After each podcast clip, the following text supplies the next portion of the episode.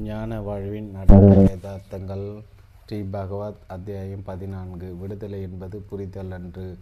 நம்முடைய இயலாமையை ஒரு கணிதத்தை புரிந்து கொள்வதைப் போல் புரிந்து கொள்வது புரிந்து கொள்வதுதான் இந்த புரிதல். விடுதலை என்பது இப்படி கணிதத்தை புரிந்து கொள்வது போல் புரிந்து கொள்வதன்று அது ஒரு நிகழ்வு. நிகழ்வுகள் அனைத்தும் இயற்கையானது. அது எப்படி வேண்டுமானாலும் நிகழலாம். நிகழ்வுகள் அனைத்தும் நிகழ்வாக ஏற்றுக்கொண்டு கொள்வது தான் விடுதலை. நிகழ்வுகள் அனைத்தையும் உணர்வுபூர்வமாக ஏற்றுக்கொள்வது தான் விடுதலை. ஞானம் என்னும் புரிதல் ஏற்பட்ட நிலைதான் நிகழ்வுகள் அனைத்தும் விடுதலையின் தரத்துக்கு உயர்த்தப்படுகின்றன. நிகழ்வுகள் அனைத்தும் தாமாக வந்து தாமாக பிரயோகித்து ஓடுகின்றன. நமது உணர்வுகள் அனைத்தும் தாமாக மறைந்திட நமது அறிவு ஒத்துழைப்பு கொடுக்க வேண்டுமா? உணர்வை உணர்வால் அறிய நமது அறிவு ஒத்துழைப்பு கொடுக்க வேண்டுமா? நாம் அப்படி எந்த ஒழி எந்த ஒத்துழைப்பு கொடுத்தாலும் அதுதான் நமது விடுதலைக்கு விரோதமானது. நமது அறிவு தனது இயலாமை புரிந்து கொண்டு தான் தலையிடாமல் ஒதுங்கி கொள்வதுதான் நாம் விடுதலை செய்ய வேண்டிய மிக பெரும் உதவி. விடுதலை என்பது எவருடைய உதவி இல்லாமல் தாமாக நடைபெற வேண்டிய ஒன்றாகும். நாம் மகிழ்ச்சியாக இருக்கும்போது நாம் முயற்சியற்று இருக்கிறோம். நாம் துயரத்துடன் இருக்கும்போது அதிலிருந்து விடுபட வேண்டும் என்ற எண்ணமும் சேர்ந்து ஏற்படுகிறது. மகிழ்ச்சியோடு இருக்கும்போது நாம் நம்மை மறந்து இருக்கிறோம். ஆனால் துயரத்தோடு இருக்கும்போது நாம் நம்மை மறந்து இருப்பதில்லை. நாம் துயரத்தில் இருக்கும்போது நாம் நம்மை சரி பண்ண வேண்டிய பொறுப்பில் இருக்கிறோம். அந்த பொறுப்பையும் நமது நாம் விடுமோ விடும்போது விடுதலை ஏற்படுகிறது. அந்த விடுதலையே நாம் திட்டமிட்டு கொண்டு வர முடியாது. விடுதல் என்பது நமது இயற்கையான இயல்பான நிலை. நாம் அதில் தலையிடும் காரணத்தினாலே அந்த விடுதலை தடம் புரண்டு போய்விடுகிறது. நடந்ததாக கூறப்படும் ஒரு சம்பவம். ஒருவர் புற்றுநோயினால் அவதிப்படுகிறார். மருத்துவர் ஒருவர் அவருக்கு வேண்டிய அனைத்து சிகிச்சைகளையும் கொடுக்கிறார். எல்லா சிகிச்சைகளையும் செய்து முடித்த பிறகும் அந்த நோயாளிக்கு குணம் கிடைப்பதாக இல்லை.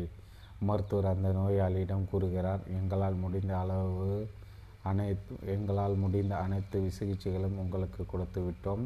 உங்கள் நோய் கட்டுப்படுவதாக தெரியவில்லை. இனி உங்கள் நோய் குணமாகும் வாய்ப்பு கிடையாது. இன்னும் பத்து தினங்களில் நீங்கள் இறந்து விடுவீர்கள். மரணத்தை ஏற்றுக்கொள்வதற்கு உங்களை நீங்கள் ஆயத்தப்படுத்தி கொள்ளுங்கள். அந்த நோயாளியும் தனது மன மரணத்தை மனப்பூர்வமாக ஏற்றுக்கொண்டார். மரணம் அவருக்கு மனவேதனை கொடுக்கத்தான் செய்தது. ஆயினும் அதனை ஏற்றுக்கொள்வதை தவிர வேறு வழியில்லை அதை தவிர்த்திடுவதற்கு எந்த சாத்தியக்கூறும் இல்லை. ஆகவே அவர் மிகுந்த மன அமைதியுடன் காணப்பட்டார். அவரது மரணத்தினால் வருத்தம் அடையக்கூடிய உறவினர்களுக்கும் ஆறுதல் கூற ஆரம்பித்தார்.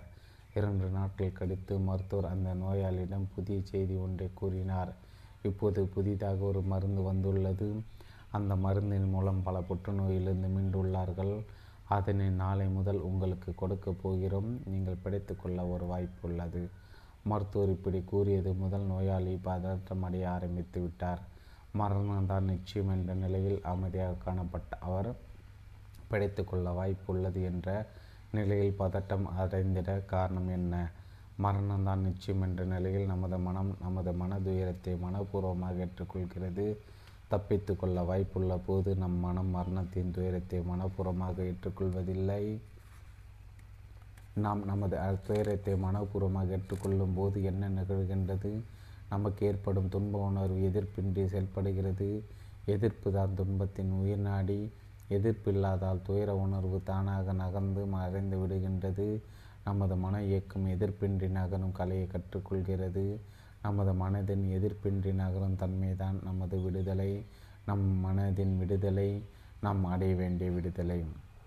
நம் மன இயக்கம் தாமாக இயங்கி தாமாக நகர்ந்து செல்வது தான் விடுதலை. நம் மன இயக்கத்தில் நாம் நமது எதிர்பார்ப்பை கலந்து அதனை நாம் இயக்கும்போது மன இயக்கம் எதிர்ப்புக்கு உள்ளாகி விடுகின்றது. தனங்கள் ஏற்பட்டு விடுகின்றது போராட்டம் ஏற்பட்டு விடுகின்றது. இப்படி எதிர்ப்புடன் செயல்படுவது நமது அடிப்படையான மன அம்சம் அல்ல. நமது இயல்பான உணர்வு அம்சம் இந்த போராட்டத்தில் ஈடுபடுவதில்லை. இடையூறு செய்வது நமது கணித அறிவுதான் நமது புத்தி தான் நமது கணித அறிவுதான் இப்படி நடக்க வேண்டும். இப்படி நடக்கக்கூடாதென நிபந்தனைகளை விதித்து முரண்பாடு கொள்கிறது. நமது கணித அறிவில் ஏற்படும் புரிதல் தான் மிகவும் முக்கியமானது. நமது கணித அறிவு தனது இயலாமை உணர்ந்து அமைதி விட்டால் நமது இயற்கையான மன உணர்வுகள் யாவும் தமக்குள் முரண்படாமல் இயங்க துவங்குகின்றன. நமது மன இயக்கம் முரண்படாமல் இயங்கும் புதிய பரிணாமத்துக்குள் பிரவேசித்து விடுகின்றது. நமது முயற்சிகளும் புரிதலும் இந்த கணித அறிவின் எல்லைக்குள் மட்டுமே தேவைப்படுகிறது. அங்குதான் தன நமது அறியாமையும் மயக்கமும் உள்ளது. நமக்கு வேண்டிய தெளிவும் முடிவும் இந்த கணித அறிவின் எல்லைக்குள் மட்டும்தான் தேவைப்படுகிறது. விடுதலை புரிந்து கொள்வது என்பது வேறு நமது இயலாமையை புரிந்து கொள்வது என்பது வேறு. விடுதலை புரிந்து கொள்வது என்பது உணர்வு பூர்வமானது. நமது இயலாமையை புரிந்து கொள்வது என்பது அறிவுபூர்வமானது கணிதபூர்வமானது விடுதலை நாம் இப்படி புரிந்து கொள்ள தேவையில்லை. நாம் விடுதலை அடைந்து விட்டோம் என்பதை கூட அறிவுபூர்வமாக கணிதபூர்வமாக புரிந்து கொள்ள தேவையில்லை. விடுதலை என்பது ஒரு இயக்கம். அந்த இயக்கமே அந்த இயக்கத்தை புரிந்து கொள்கிறது. நாம் நமது தாய் தந்தையின் குரலை உணர்வுபூர்வமாக அடையாளம் கண்டு கொண் அடையாளம் கண்டு புரிந்து கொள்வது தான் இந்த புரிதல். இந்த புரிதல் மிகவும் அடிப்படையானது. இதனை நாம் அடைய தேவையில்லை. இது எப்போது நம்முடனே தான் இருக்கிறது. இதை அடைவதற்காக நாம் செய்யும் அத்தனை முயற்சிகளும் அறிவின் அம்சமுடையவை கணிதத்தின் அம்சமுடையவை. நாம் அடைய வேண்டிய கடைசி நிலை விடுதலை என்பதால் அதனை குறிவைத்து பல தியான பயிற்சிகளை வடிவமைத்து உள்ளனர். உணர்வை உணர்வால் அறிதல் விழிப்புணர்வு பயிற்சி தன்னை அறிதல் இப்படி எத்தனையோ பயிற்சிகள். இந்த பயிற்சிகள் யாவும் நமக்கு நல்ல அனுபவங்களை கொடுக்கின்றன. நமது மன இயக்கத்தை எளிமைப்படுத்தி விடுகின்றன. ஆனால் நமது கணித அறிவு இந்த பயிற்சிகளை பிடித்து கொள்கிறது. ஒரு விளைவினை எதிர்பார்த்து இந்த பயிற்சியை செயல்படுத்துகின்றது. இதனால் நமக்கு ஏற்படும் நல்ல அனுபவங்களும் நம்மை ஏமாற்றிவிட்டு போய்விடுகின்றன. ஆனால் ஆன்மீகத்தை பொறுத்த அளவில் சரியானது ஒரு பயிற்சி முயற்சியை கொடுப்பதனால் அது நமது கணித அறிவை குறிவைத்து அமைக்கப்பட்டதாக இருந்தால் அது சரியானதாக இருக்கும். நமது அறிவின் இயலாமையை ஒப்புக்கொள்ளும்படி நமது முயற்சிகள் அமைந்திருந் அமைந்திருந்ததால் நமது க கணித அறிவானது தனது போராட்டத்தை நிறுத்தி கொள்ளும் அது ஒதுங்கி கொண்டால் மட்டும் போதும். விடுதலை என்பது தாமாக நிகழ்ந்துவிடும்.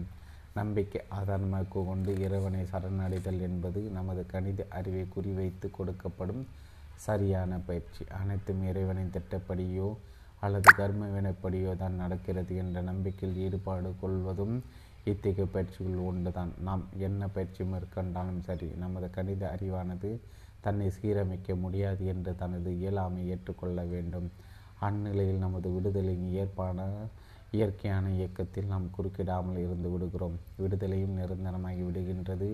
மற்றபடி விடுதலை உணர்வை மட்டும் குறிவைத்து செய்யப்படும் பயிற்சிகள் யாவும் நமக்கு சில மனோரீதியான தகுதிகளை வளர்த்து கொள்ள மட்டுமே உதவி புரிகின்றன.